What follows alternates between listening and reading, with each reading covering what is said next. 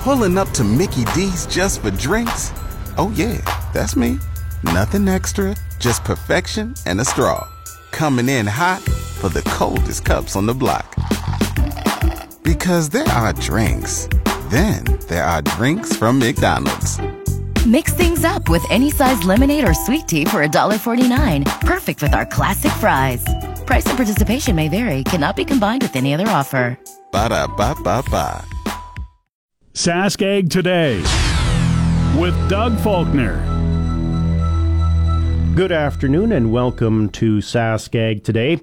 Coming up on today's program, the Canadian Canola Growers Association has made a major announcement that will actually affect all producers in Saskatchewan and across Western Canada. We will have that coming up for you. As well, Louis Dreyfus Company announced last week that they would be building a pea production processing plant in Yorkton. That was the first topic of discussion on Friday's SaskAgToday.com roundtable with Chief Agricultural Editor Kevin Hursh. The annual Steaks and Stems Producer Night this Wednesday night in Yorkton is sold out. We'll hear from Rachel Kranick, who is the Agriculture Program Specialist for the Saskatchewan Ministry of Agriculture in Yorkton, and she'll talk about the speakers they have lined up. And the House of Commons Standing Committee on the Environment and Sustainable Development is in the middle of a study on fresh water, specifically how to protect it how to collaborate on all levels of government, and what role the newly formed Canada Water Agency plays in all of this. We will hear from SARM President Ray Orb on that. All of those stories and much more coming up on today's edition of SaskAg Today. But first, it's time for the Agriculture Outlook with Precision Weather. And that's a presentation of Milligan Bio. Milligan Bio now offers biomeal for your livestock giving your animals more protein, more energy, and more of what they need. It's also brought to you by Sean Prahitka, your REMAX Blue Chip Ag Division Specialist. Welcome back to SaskAg Today. The Canadian Canola Growers Association just today has announced the opening of the early application window for 2024 cash advances. Dave Gallant is their Vice President of Finance and Advance Payments Program. So, yeah, today we've opened up the program so farmers can start getting their applications into us uh, and doing it online. We'll start issuing money uh, the first business day in April, and this gives farmers about six, seven weeks to get the process done, get their crop insurance information submitted so that they can get, uh, get the funds in place and have it ready for pre-seeding. Uh, it's a brand new program, and there are a couple of changes this year that farmers should be aware of. He outlines the changes. So, the big change this year is that uh, the federal government has changed the interest free component back down to $100,000. So, right now for the 2023 program, uh, farmers have access to up to $350,000 for their products uh, in the bin interest free. And as of April 1 for the new 2024 program, that will go down to $100,000. Uh, the other big change is that the advance rates have dropped for the major crops. So canola, the, the rate has gone down to $290 a ton this year from 397 and wheat has gone down from 175 to $150 a ton.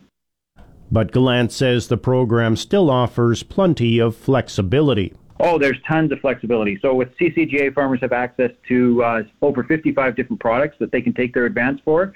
Uh, the overall program limit is still a million dollars, and they can start applying right now for what they plan to seed this spring, or if they have animals, uh, animals that have hooves on the ground as of April 1. He notes that you don't have to be a canola grower to apply for the program through their office. That is correct. So we do cereal crops, we do pulses, we do specialty grains.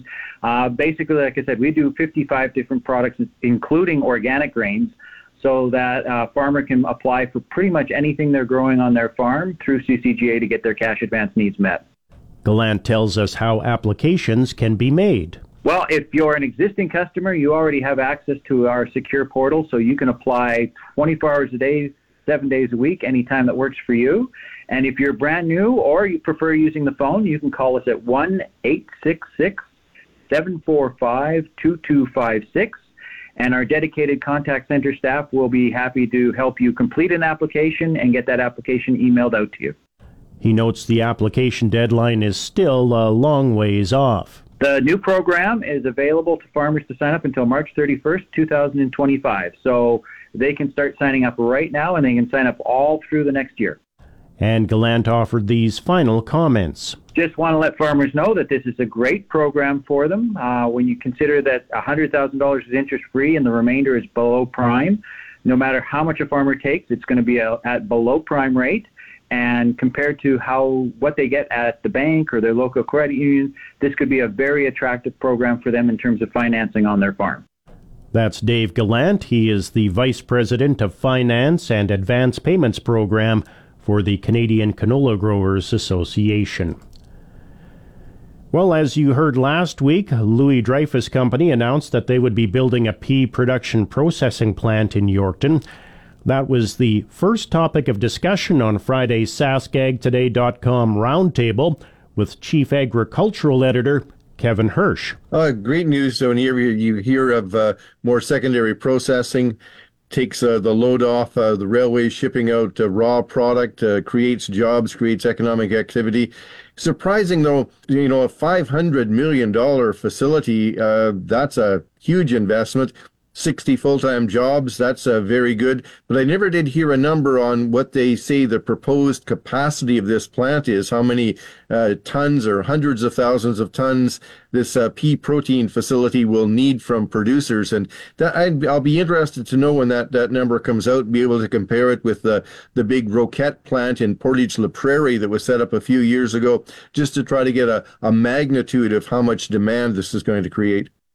He also delved into the news that Saskatchewan broke a new record for agri food exports in 2023. I think it's, it's great news, but I would expect that we may take a step back because we're still a major exporter of raw commodities. And if you look at what prices have done for a lot of the commodities over the past year, it's down dramatically. And, and of course, um, much of our agriculture is driven by the crop side rather than livestock side. Cattle prices are good, but the crops really uh, dictate what our, our export uh, potential is. And volumes may actually increase, but the prices drop so significantly that you know, a year a year from now, when these stats came out come out, uh, there might be some retrenchments in our in our exports because of dropping commodity prices.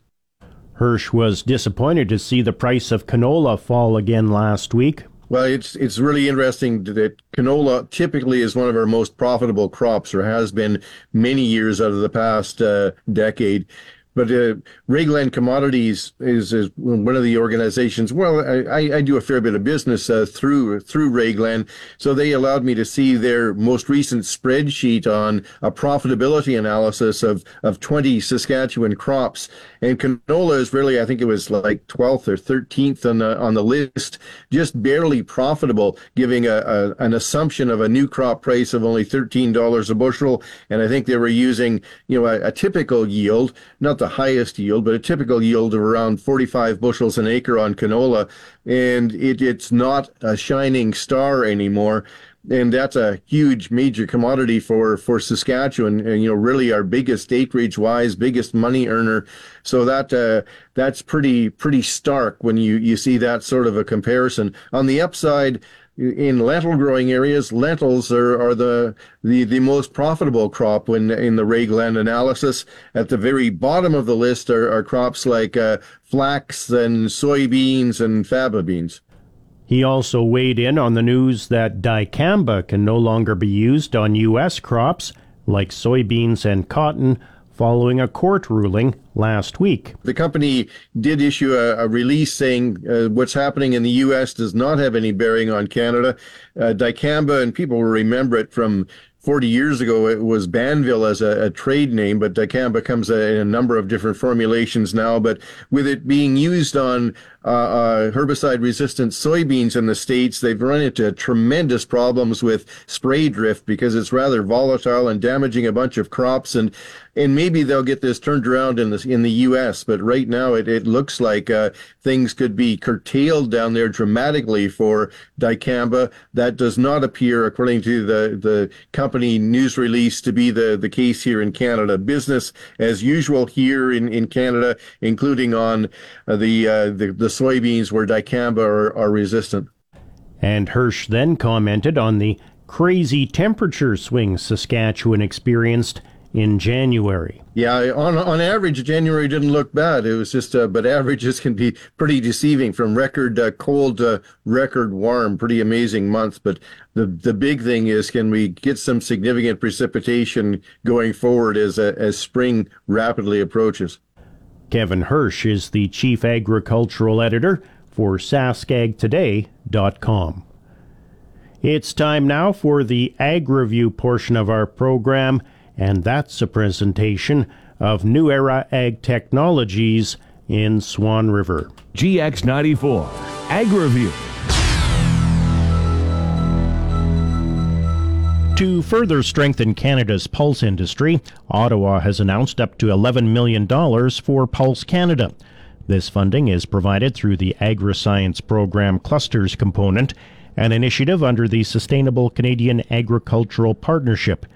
Through research, the cluster will help address challenges in production, which will result in reduced nitrogen fertilizer consumption across crop rotations, lower greenhouse gas emissions, increased carbon sequestration, lower disease risks, and increased profits for farmers. Agriculture and Agri-Food Canada has partnered with Prairies Economic Development Canada and other government departments in support of the green prairie economy. Canada is the largest exporter of pulses in the world, shipping a significant amount of dry peas, lentils, beans, and chickpeas to over 120 countries every year, making the pulse industry a key driver of the Canadian economy. CN and CPKC rail supply to combine 68% of hopper cars ordered in Grain Week 27, a decline from the 77% order fulfillment performance seen in Week 26. The decline in system performance reflects a deterioration in performance for each of CN and CPKC. In supplying 60% of cars ordered by shippers in week 27, CN saw performance regress somewhat from the small rebound in performance seen in week 26. CN performance remains below the 90% performance threshold for the fifth consecutive week and below the 80% performance threshold for a third straight week. CPKC performance also declined, although to a lesser degree than we saw for CN, with the railway supplying 74% of shipper orders in week 27. CPKC performance remains below the 80% threshold for the third consecutive week. Parrish and Heimbecker will construct a third flour mill and expand facilities at its Hamilton, Ontario site. P&H Milling Group and Winnipeg-based grain handler Parrish and Heimbecker Limited says the expansion comes in response to ever-growing demands from the baking industry. Along with a third flour mill, which is scheduled to begin construction in March, the company will add two storage silos, which it said would handle feed ingredients like soy meal, distillers' dried grains, and wheat for the mills. The existing P&H Hamilton flour mill opened in 2017 and construction began on a second mill in 2019 which opened in 2020. This doubled its capacity.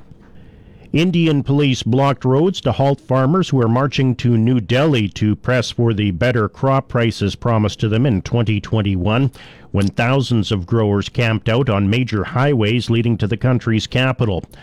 Some government ministers are expected to meet farm union leaders today to avoid a repeat of the year long protest, which was aimed at forcing the government to repeal farm laws designed to deregulate vast agricultural markets. The march comes just months before national elections in India, in which Prime Minister Narendra Modi is widely expected to win a third term. India's millions of farmers form an influential voting bloc and ruling parties try to keep growers on their side. The farmers have come out after a call by union leaders to demand higher support or guaranteed prices for their produce and press the government to meet its promise to double farmers' income. Meanwhile, the United States Department of Agriculture's attache in New Delhi forecast an increase in India's production of rapeseed mustard for 2023 to 24.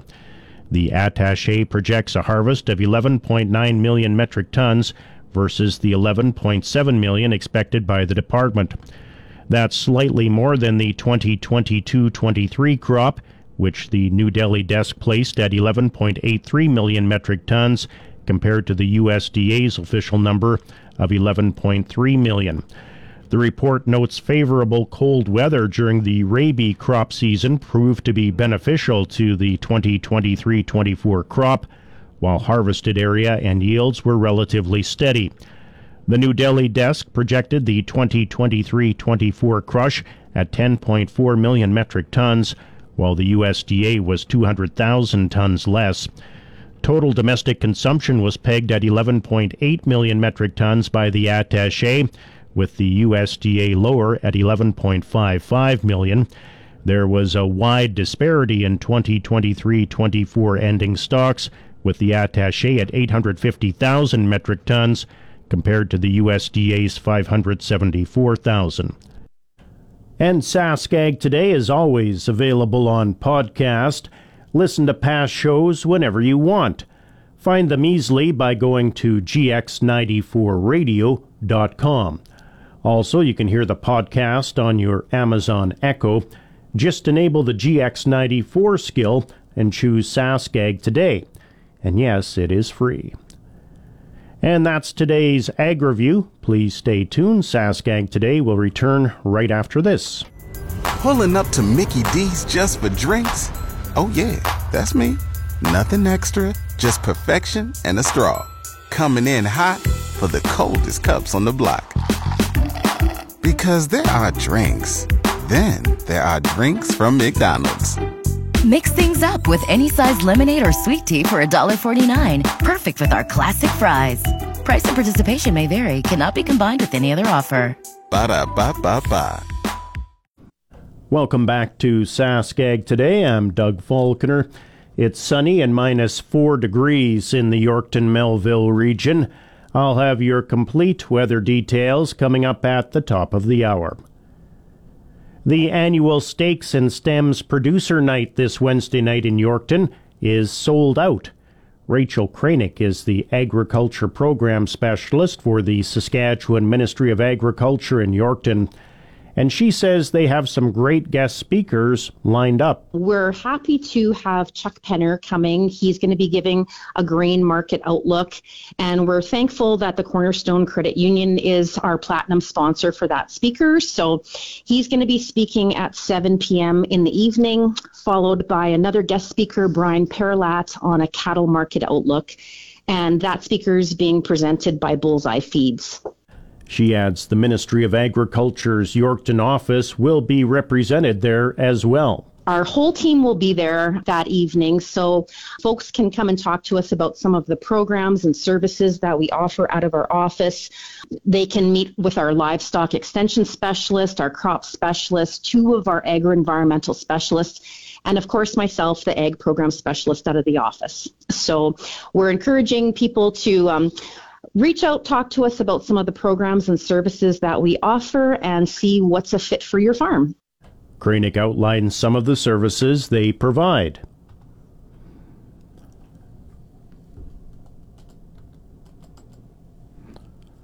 And she also says many of these programs have been in effect for quite a few years now. Rachel Kranick is the Agriculture Program Specialist for the Saskatchewan Ministry of Agriculture in Yorkton. Livestock market conditions.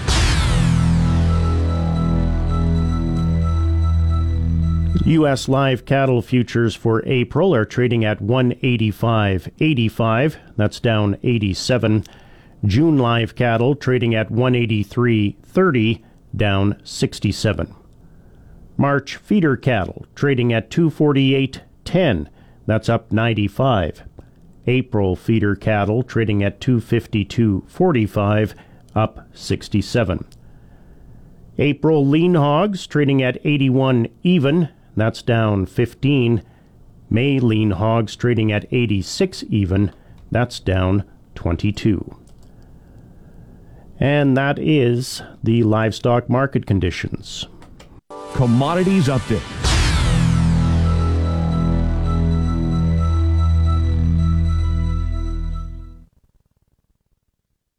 Canola futures are trading up across the board this hour. March canola trading at 592.70, up $4.30.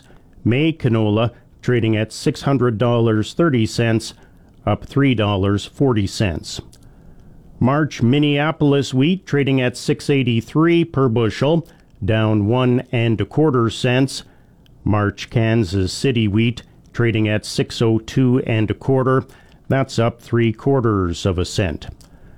March Chicago wheat trading at 599 and three quarters, that's up three cents. March corn trading at 431 and a quarter, up two and a quarter cents. March soybeans trading at 1194 and three quarters, up 11 and a quarter cents. March oats trading at 381 and three quarters, that's up six and a half cents. And that is the commodities update. And welcome back to SaskAg today. Life can take you on different paths. Jolene Watson started off her career as a certified veterinary technologist. Now she's a professional speaker, trainer, and coach.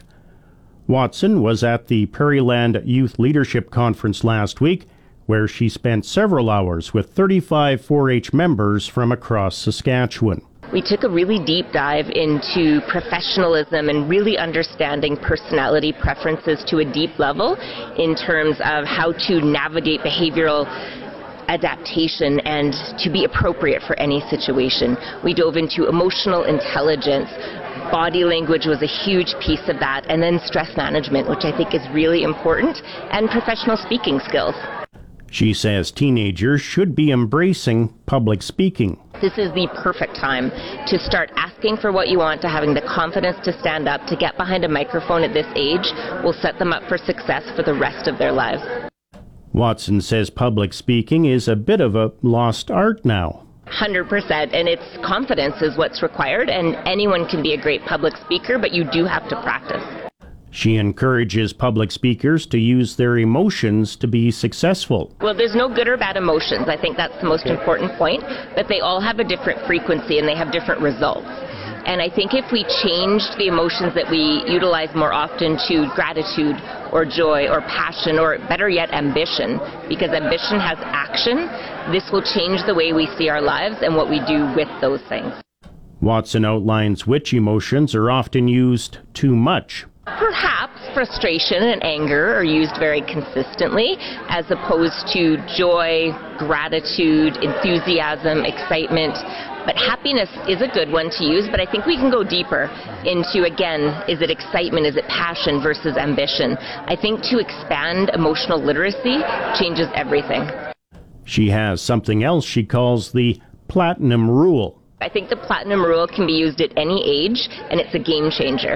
Instead of treating people the way you want, flip that around and treat people the way they want. And it does require you to get out of your comfort zone and perhaps practice new behaviors, but it shows a high level of respect. Watson says it requires finding out how the other person wants to be treated. Well, yeah, and I teach that. So I'm an expert with body language and also personality preferences. So introverts process information different than extroverts. Sometimes it's as simple as listening to the word choices that people use to discover what their actual values are, or better yet, you can just ask. For example, do you like details? Or are you more big picture? Do you want the logic behind this, or do you want the values? I think it's important to really dive deeper into who people are and how they show up. She says some people have extrovert and introvert qualities. Well, by nature, you're one or the other innately, according to Carl Jung. However, you can have behavioral facets on both sides.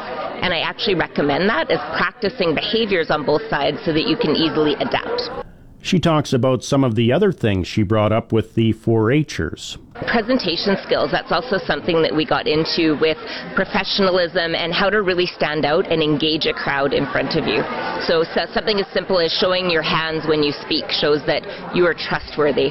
We also went into being how you can be more charismatic, which is a combination of being warm and competent, and something as simple as putting on glasses can change the perception of others around you to believe that you're more competent, for an example.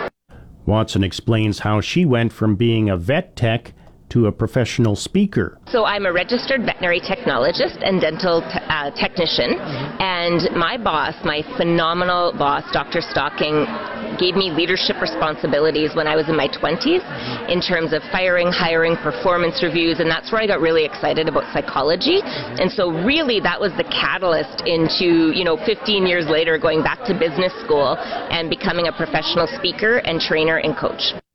She speaks to many groups now tons of groups. For example, I've recently profiled the group at SaskTel, and I've also worked in the veterinary realms. I've also just recently worked with an architectural firm, so I work in all industries, but I still get really excited, for example, with the 4 H students when the veterinary side can come up again because I'm still registered as a veterinary technologist.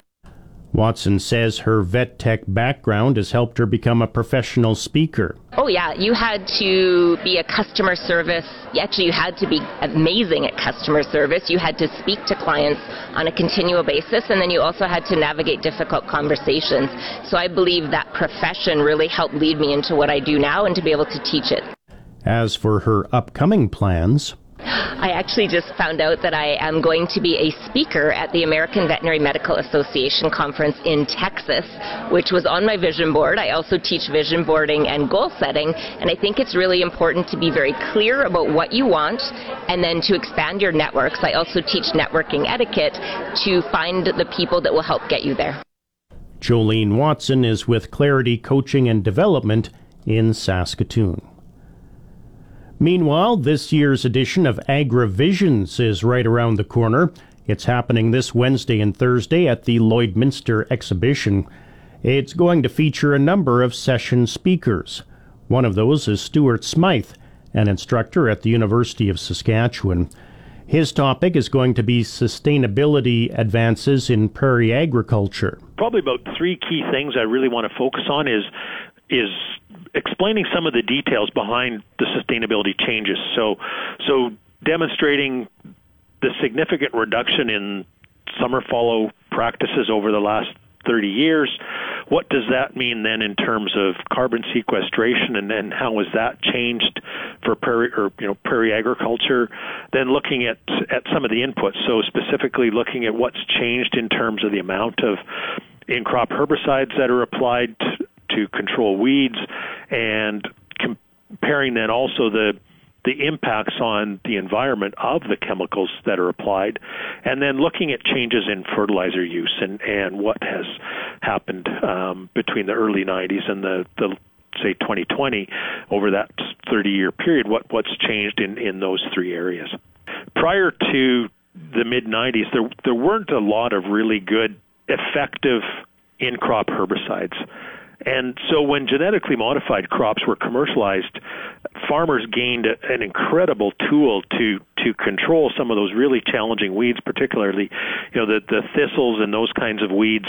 So so it's allowed it allowed farmers to continuously stay in zero or min-till rotations and and have that ongoing effective weed control that that they had previously lacked. So so now farmers are reporting that you know they've had fields that have been um, you know not had summer fallow practiced on them for for over 20 years. That's Stuart Smyth, one of the presenters at AgriVisions in Lloydminster this week. Please stay tuned. SaskAg Today will return right after this. Welcome back to SaskAg Today. I'm Doug Faulkner. The Saskatchewan Wheat Development Commission is asking producers to consider adding winter wheat to their crop rotation. Dr. Brian Beres is the senior research scientist at Agriculture and Agri-Food Canada's Lethbridge Research Centre, and he's been studying winter wheat for a long time. Oh, well, we would have to go way back to 2000 around that period when I had just started my own research program and we were sort of given a mandate. It was nice. It was a carte blanche kind of mandate, but the point was that still holds today is that, you know, we're, we're off over here developing these varieties, but we really don't have the management fine tuned to couple with the progress we're making on varieties. So Rob Graf was the winter wheat breeder doing his variety development, and I was the agronomist on the other side doing the the management system work to it. So right from the beginning, we would interact real closely with producer associations. Back in the day, it was way back then. It was the Alberta Winter Wheat Producers Commission, and then it was Sask Wheat Producers Commission. So they would sort of connect us to the farmer and the field and we would together sort of develop priorities that needed attention questions that have gone unresolved and so on. And so you know we just through iterations as you know these research cycles can take three to five years. And so we would just keep building on the knowledge we had developed from back then and then add to it and fine tune it. And in the meantime rob's developing his varieties. And so it was quite a nice hub of research there for, for quite a long time.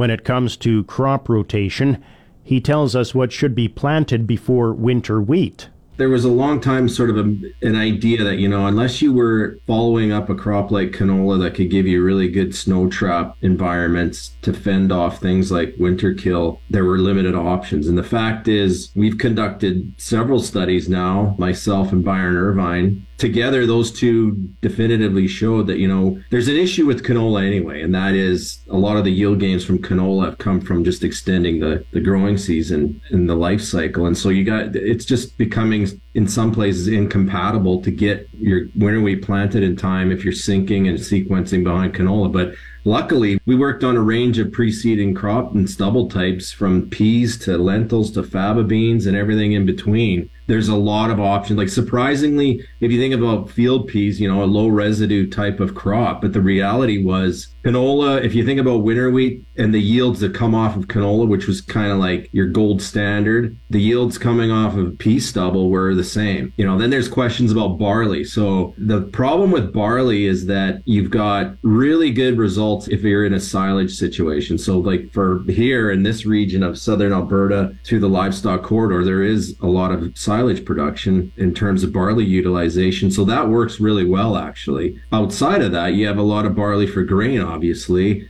And winter wheat following up in grain is one of those situations that does not work well at all. All these other crops coming on are traditional ones like some of your oil seeds, but your pulses like your lentils, your faba beans, your soybeans, those are all giving us pretty good results. So the idea that you have limited options when you start thinking about sequencing or trying to integrate winter wheat, you know, the excuse is I don't I don't have any place to put it. And that's not necessarily the case.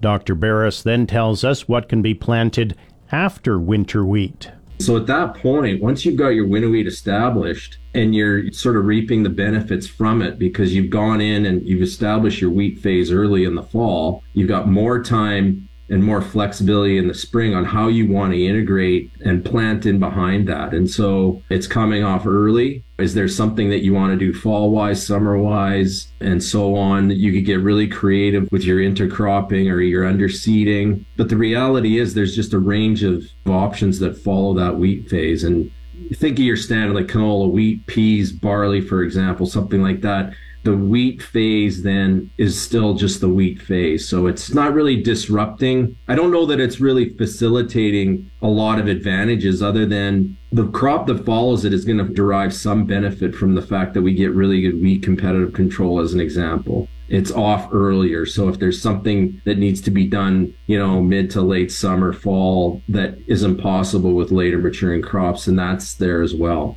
Typically, anything that would be following a wheat phase is fair game.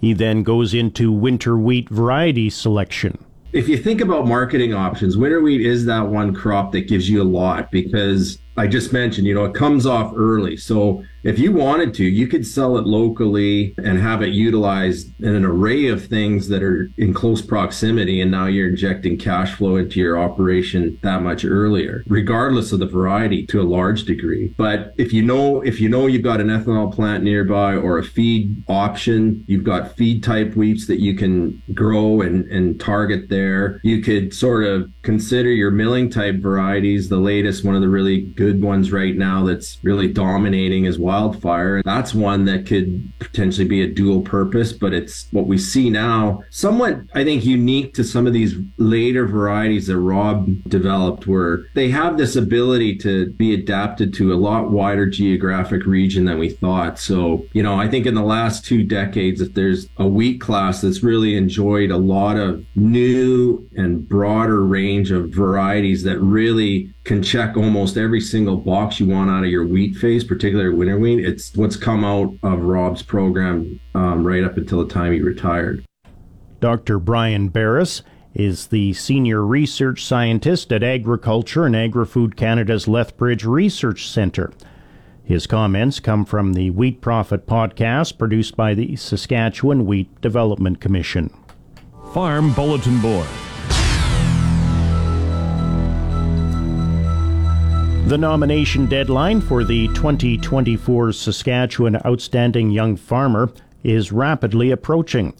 To be eligible, you must be under the age of 40, operate a farm with an ownership stake, and derive at least two thirds of their income from farming. Nominees can be a young farmer or farm couple or a farm partnership. Anyone can nominate a young farmer by filling out a preliminary nomination form by this Thursday, February 15th. More information is available by contacting Tanis Axten at tanis at axtenfarms.ca. Tanis is spelled with two N's and Axten is spelled A X T E N.